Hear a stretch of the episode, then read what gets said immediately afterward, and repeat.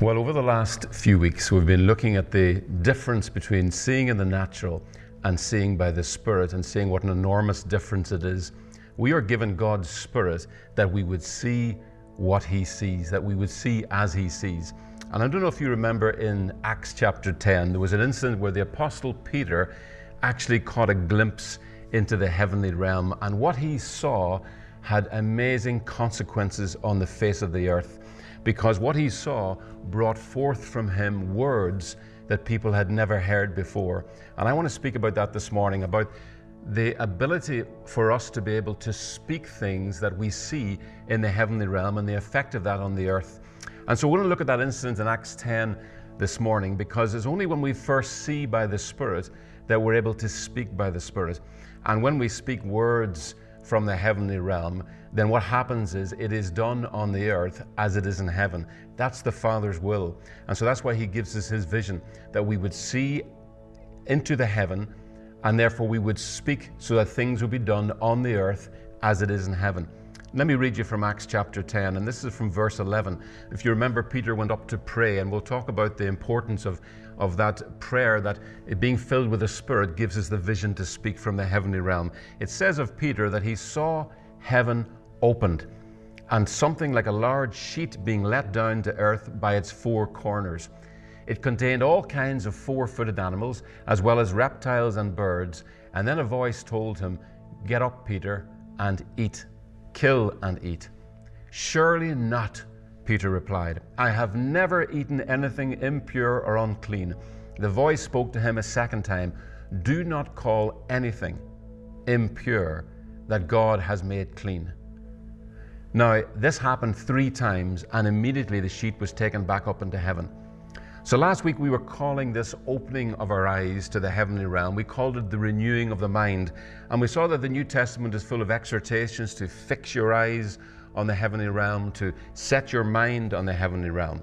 Uh, for as the Apostle Paul said, You died, and your life is hidden with Christ in God. And we also looked at Romans 8, verse 6, which says, The mind set on the flesh is death but the mindset in the spirit is life and peace. Now, the NIV uses a different term. It says the mind governed by the spirit.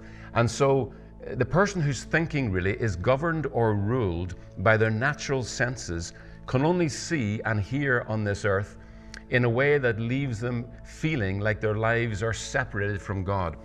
They live, you could say, in the shadow of death. Whereas people whose thinking is led by the Spirit live in light of the truth that heaven sees that God has not separated himself from us, that he is with us. And if he is with us, who can be against us?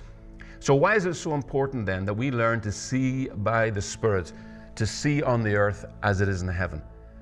Because every one of us is simply today saying what we see. We can't help it. The Bible says, out of the overflow of the heart, the mouth speaks. You are today saying what you see.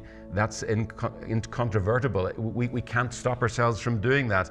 Um, you know, people already know what you believe by the confession of your mouth, what comes out of our mouths. So, the reason the Holy Spirit wants to open our eyes to see the provision of God is so that we would open our mouths to declare the provision of God, Christ.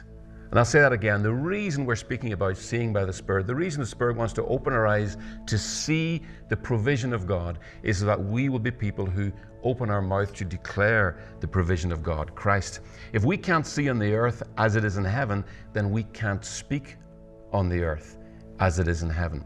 Only people who see by the Spirit can speak of the Spirit. It is words spoken of the Spirit that carry the power to bring the kingdom of God onto the face of the earth, His provision for every generation into this natural earthly realm. And that's the heart of the Father to provide. Remember, Jesus taught us that prayer let it be done on earth as it is in heaven. Let your kingdom come, Father, on earth as it is in heaven. That's the heart of the Father. And so, right from the beginning of Scripture, we see God bringing His life through His mouth. Right from the beginning, God spoke the world into being. Then we see him breathing his breath into Adam.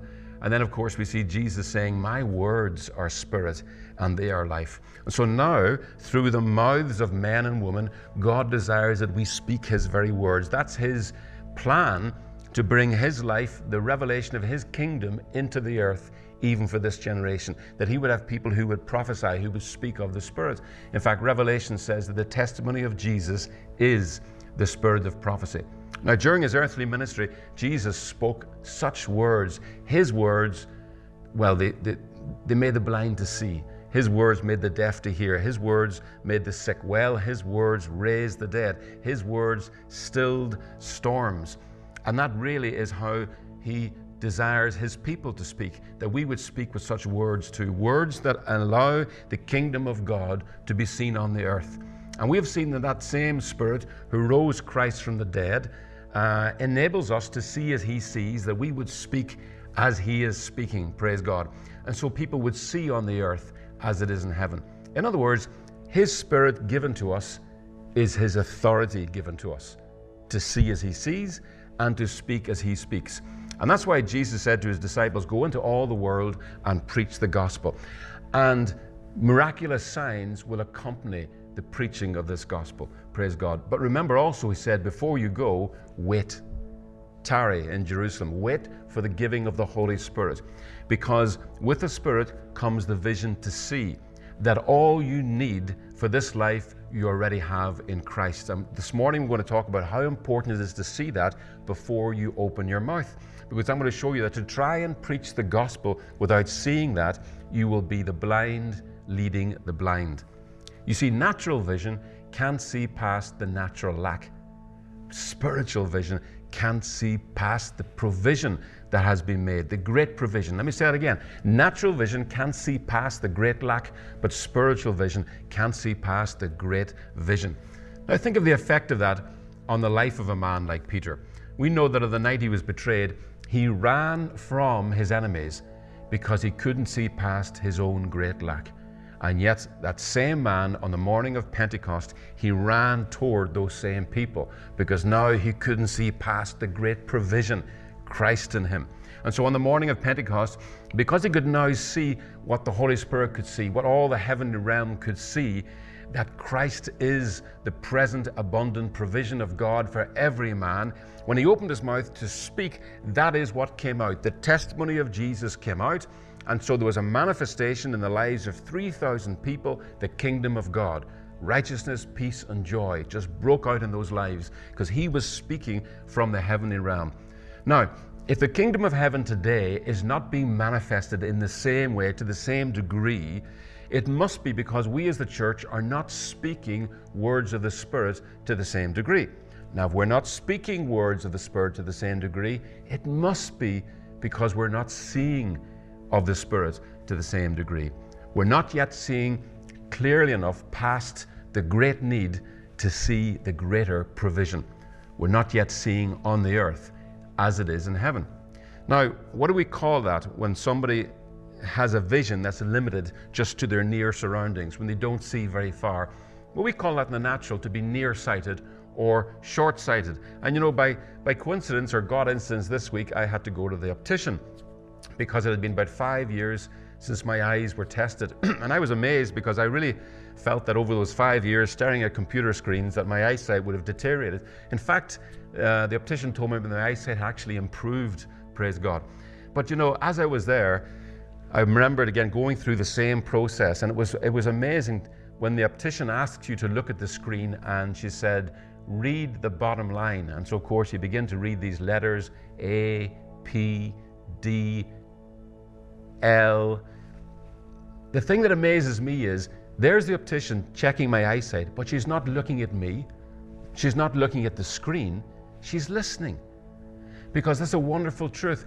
She can determine the limits of my vision by what I say. And that is so true spiritually as well. You see, she listens to me faltering, she listens to me hesitate. When I hesitate to speak, that's when she knows I have reached the limit of my vision. And really, that is how heaven knows as well that we have reached the limits of our vision. When we hesitate to proclaim the gospel in its fullness, none of us can proclaim beyond what we see. No wonder we need the Holy Spirit to open our eyes to see further than we've ever seen before, so we shall proclaim with a power that we've never seen before. Now, one of the other things that she did was she kept putting lenses over each eye. And then she'd ask me to look at something. And she would keep repeating the same phrase Which is clearer, A or B? Which is clearer, A or B? I remember hearing a joke once about a man who was on his deathbed and uh, he surprised his family by making a last request that, Can you bring me my optician? I, I need to ask my optician something. So they were all surprised, but they sent for the optician. The man arrived, and the old man who was dying, his last question to the optician was, I need to know which was clearer, A or B? so, this is a very important question. So, I want you to think of it in this context. If you, as a believer, are looking right now, take the gospel test. Which is clearer, A or B? A, your poor behavior separates you from God and He is standing back from you. Or B, through Christ and Him crucified, the Father embraced you, He buried you in Himself. He can no more stand back from you than He could stand back from Himself, because those who are joined to the Lord are one spirit with Him. Which do you see clearer, A or B? You know, I believe God doesn't wait us, want us to wait till our deathbed to see past the flesh. We are given the Holy Spirit that we would see past the natural realm today. Praise God. Now, throughout history, in spiritual terms, whenever the church has got short sighted and their vision has become limited to the natural realm, I believe that there is a reason for that. When the church has got to a point where they can't see beyond the lack to see the provision. I have my own convictions about why that is. You see, we're speaking of seeing by faith, and the Bible says that faith comes by hearing.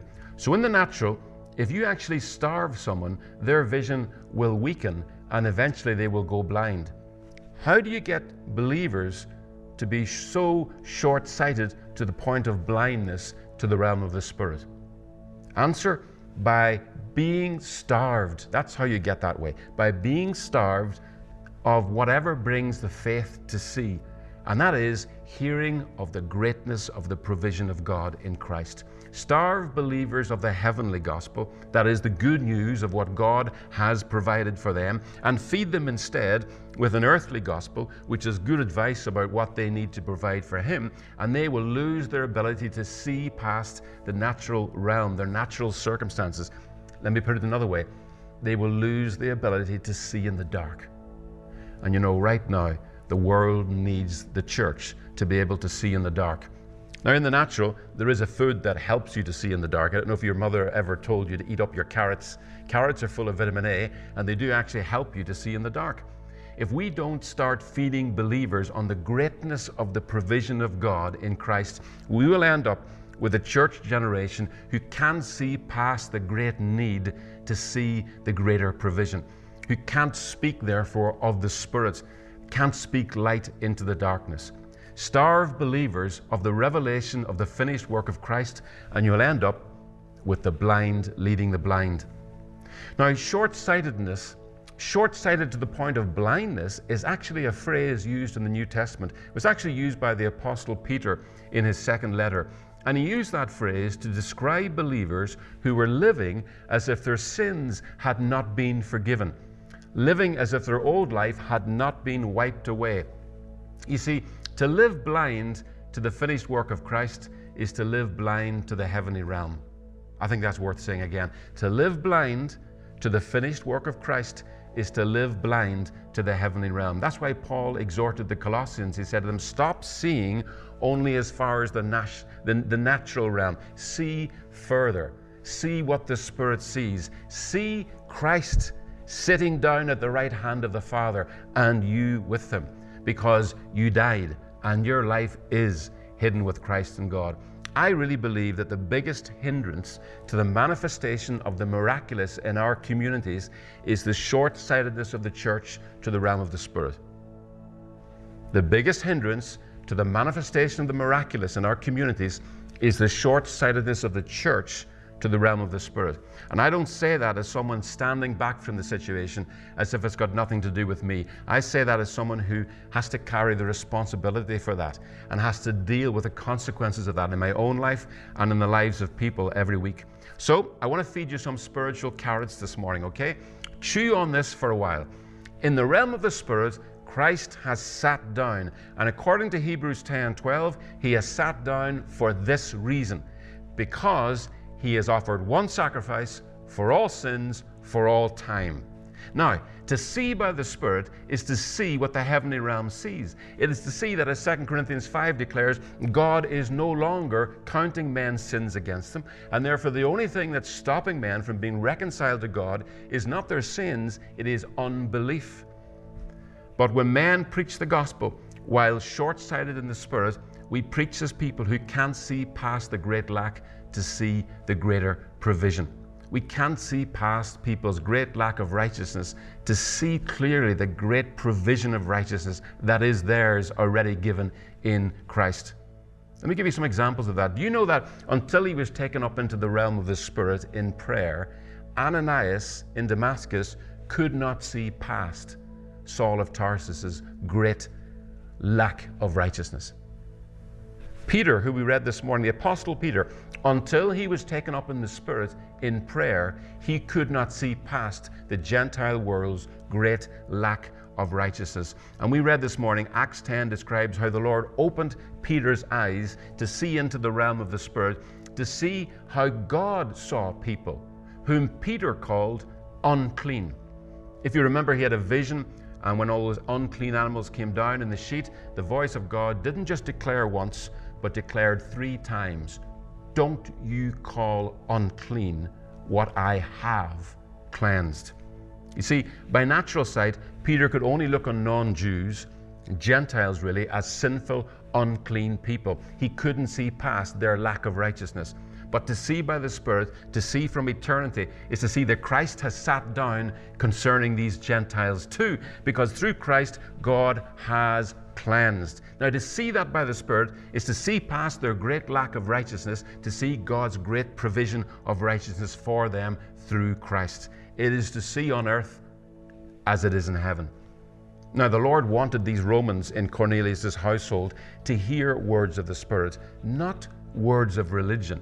They were already religious. All they knew was a world of self effort, trying to make themselves holy enough for God. And the Lord loved them, and He wanted to set them free from the bondage of that old life of self effort. So the last thing He wanted to do was to send them someone who couldn't see past their unrighteousness. He didn't want the blind leading the blind. So he had to do something about Peter's short sightedness. So the Lord spoke to Peter, and knowing what he was saying would sound blasphemous to Peter's understanding of the gospel, he had to say it to him three times. Peter, do not call unclean what I have cleansed. Don't you go to these people seeing them as unclean, speaking to them as unclean. If you speak that way, you will preach the gospel to them as advice on what they need to do to cleanse themselves because of their great lack of righteousness, rather than preach the gospel to them as news of the great provision of righteousness that is already theirs in Christ. You know, the Lord is so merciful and gracious. He repeated to Peter, what he needed to hear often enough for Peter to receive it. And I believe that's what the Holy Spirit would say to us too. He would take you and I, the short sighted church of this generation, and He would have us hear this message again and again and again until we can see in the dark, until we can see past the greatness of the need for righteousness in this generation and see clearly the greater provision that has already been made for them in Christ Jesus. Christ and Him crucified, the provision of righteousness for this generation. How will we know if we're seeing clearly enough? I believe the answer is we will know when we too find ourselves speaking to people we never thought we would speak to, words we never thought we would say. Now, that sort of behavior is what really upset the Pharisees about Jesus. You see, with his eyes open, Peter once more ran toward his former enemies. And by the time he reached the house of Cornelius, who uh, really, as a Roman, was seen by all Jews as unclean and, and sinful in the eyes of God.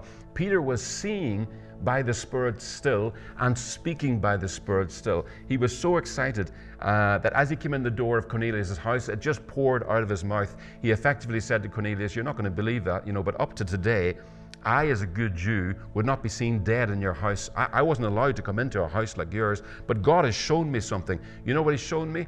And there in Acts 10 28 is recorded the very words that Peter said to Cornelius words of a believer who's had something like scales fall from his eyes. He said these words God has shown me that I should not call any man unholy or unclean. What a scandalous, blasphemous thing to say. Who would say such a thing? Only someone who can see in the dark. Only someone who's had a glimpse into the heavenly realm and seen Christ sitting down. Only someone seeing by the Spirit could say such a thing. For only such a person can see past a person's great lack to see the great provision that has been made for them. Only those who are seeing by the Spirit can speak words of the Spirit, and such words that cause a manifestation of the will of the Father on the earth as it is in heaven. And you know, when Peter got up to speak that afternoon to those unclean, sinful Romans, the truth of how the Father saw them cleansed and reconciled to himself, that truth manifested right in front of Peter. Praise God. He saw them filled with the Holy Spirit while he was still preaching. And if you look at Acts 10:43, you will see recorded the very words Peter was speaking when that manifestation happened. The moment those people were filled with the Holy Spirit, Peter, it says in Acts 10:43, was saying these words of Jesus. Of him, all the prophets bear witness that through his name everyone who believes in him receives forgiveness of sins. You see, we've been talking this morning about what has been freely given, what all of heaven can see has been freely given, and what all those who will see by the Spirit will see that has been freely given. But here's the thing what has been freely given needs to be freely received. What has been freely given needs to be freely received. Forgiveness of sins, reconciliation to the Father has been freely given, but it must be freely received. And those people in Cornelius' house could not receive the forgiveness of their sins before that time because Peter could not speak to them of the forgiveness of their sins before that time. You know, it was widely believed in the church of that time that, in fact, uh, Gentiles, like those Romans who wanted to join the church, would need to become Jews first they would need to start to keep the law of Moses. They would need to probably think about being uh, circumcised and at least respect the teachings of Moses.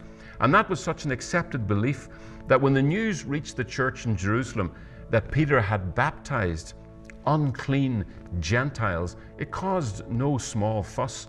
In fact, it says that the uh, Christians there who were of the circumcision group, uh, Jewish Christians, began to step back or separate themselves from Peter. Acts 11:2 says that. And the word used there, uh, when it says that they took issue or contended with him, is the Greek word diakrino, which literally means to separate yourselves from, to withdraw from. You see, they believed that Peter was bringing unrighteousness, sinfulness into the church, and uh, that he was opening the floodgates to sin coming into the church. And many Christians today still act the same way when they hear that you're preaching the finished work of Christ, the gospel of God's grace. They believe that you're opening the floodgates because they think that where grace abounds, sin will much more abound. Even though the scripture says exactly the opposite.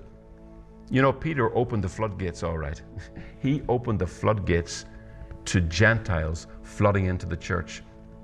And you know, the gospel broke out of a little Jewish subculture that had been trapped in by the limitations of men's vision, and it began to transcend racial and religious boundaries. And whenever in history the gospel has got trapped in a subculture due to the limitations of men's vision, the Spirit has moved again to open the eyes of the church to the enormity of the provision of God's righteousness and the abundance of His grace, Christ and Him crucified. And what follows is always like the opening of floodgates. Those who begin to see by the Spirit begin to see past every great lack, to see the greater provision already given. And the result is they start to magnify God and speak of His wonders like never before. And if you go through the book of Acts and look at all the times where people are filled with the Holy Spirit, that phrase is used again and again. They began to magnify God. What a difference between two gospels, you know? If you're preaching the gospel with natural eyes, you will magnify man you will talk about what they need to do for God. But if you will preach the gospel, seeing in the Spirit, Christ sat down in the heavenly realm, seeing that you will speak and speak of the great provision of God. You will speak and you will magnify of God and speak of His wonders, what He has done. Praise God. The result of magnifying God like that is that another floodgate opens, one allowing multitudes, as on the day of Pentecost, to enter into what the church is now seeing and saying. the kingdom of God on the earth now, today. Praise God. And so this morning we're contrasting seeing in the natural realm and seeing by the Spirit. And what I'm saying is that to see in the, in the Spirit is to see past the great lack, to see the great provision already made. It is to see in the dark. It is to see in the darkness of this world that there is a light shining in the darkness that overcomes the darkness. Christ in us, praise God, shining in us and through us, overcoming the lack in this world. And in this present hour of history, when the things of the earth really are now clamoring at us, every day we're being issued instructions as to what we need to do to avoid death. Uh, now more than ever, people need to have the church see in the dark. Need to, we need to be people who have risen out of the shadow of death, praise God, and into the sun, so that we're filled with so much thanksgiving that we discovered again that death cannot intimidate us. Because when you see that you've already died and your life is hidden with Christ and God, what can death do to you? We're called to be people, literally, who speak from beyond the grave. The Holy Spirit is calling the church to see. He's saying, Look, church, and tell the world what you see. So, what are you seeing, church? And the answer to that, as we've said, is already obvious because whatever we're speaking out of our mouth today, that is what we're seeing. So listen to yourself. What am I saying? Because what I'm saying is what my heart has believed. Out of the overflow of the heart, the mouth speaks. The biggest hindrance to the manifestation of the miraculous in our communities today is the short sightedness of the church to the realm of the Spirit. So we all need to take the gospel vision test. Which is clearer, A or B? A, believer, your poor behavior separates you from God. He has stood back from you. Or B, through Christ and Him crucified, the Father has embraced you, He's buried you in Himself, and He can no more stand back from you than He could stand back from Himself, because they who are joined to the Lord are one spirit with Him. You see, what we see, see determines what we will say.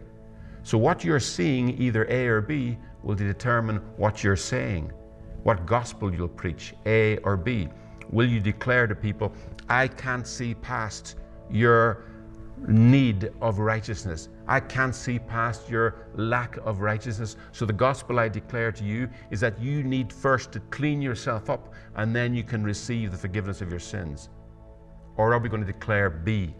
I can't see past the provision of your righteousness in Christ. So, the gospel I declare to you is that what God has cleansed, let no man call unclean. Believe in the once and for all cleansing of your life by the death of Christ, your life in Him, and receive what has been freely given the forgiveness of your sins. You see, to preach the gospel as heaven sees it, we only have to keep hearing the truth that Jesus sent His disciples out to preach with. Freely you have received, freely give. Why did he say that to them? Why did he send them out to preach the gospel with that phrase ringing in their ears? Because he knew that as long as believers remain short sighted to how freely the Father gives, they'll always mix a little bit of law with the gospel. It's what the church has done in every generation. When her vision fails to see past the great need of righteousness, to see clearly the greater provision of righteousness in Christ. A little law with your gospel won't rob you of your salvation, but it will rob you of your vision. You will not be able to see on earth as it is in heaven.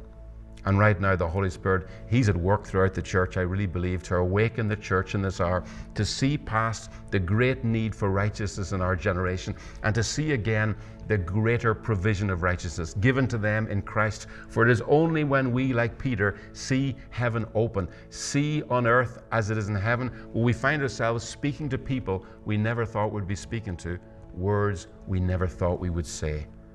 Only a people who can see through the dark can speak words that pierce the dark, words that so magnify God and His gift of righteousness, Christ, that in this generation also floodgates open that will allow multitudes to once again enter into what we are seeing the kingdom of God on earth as it is in heaven.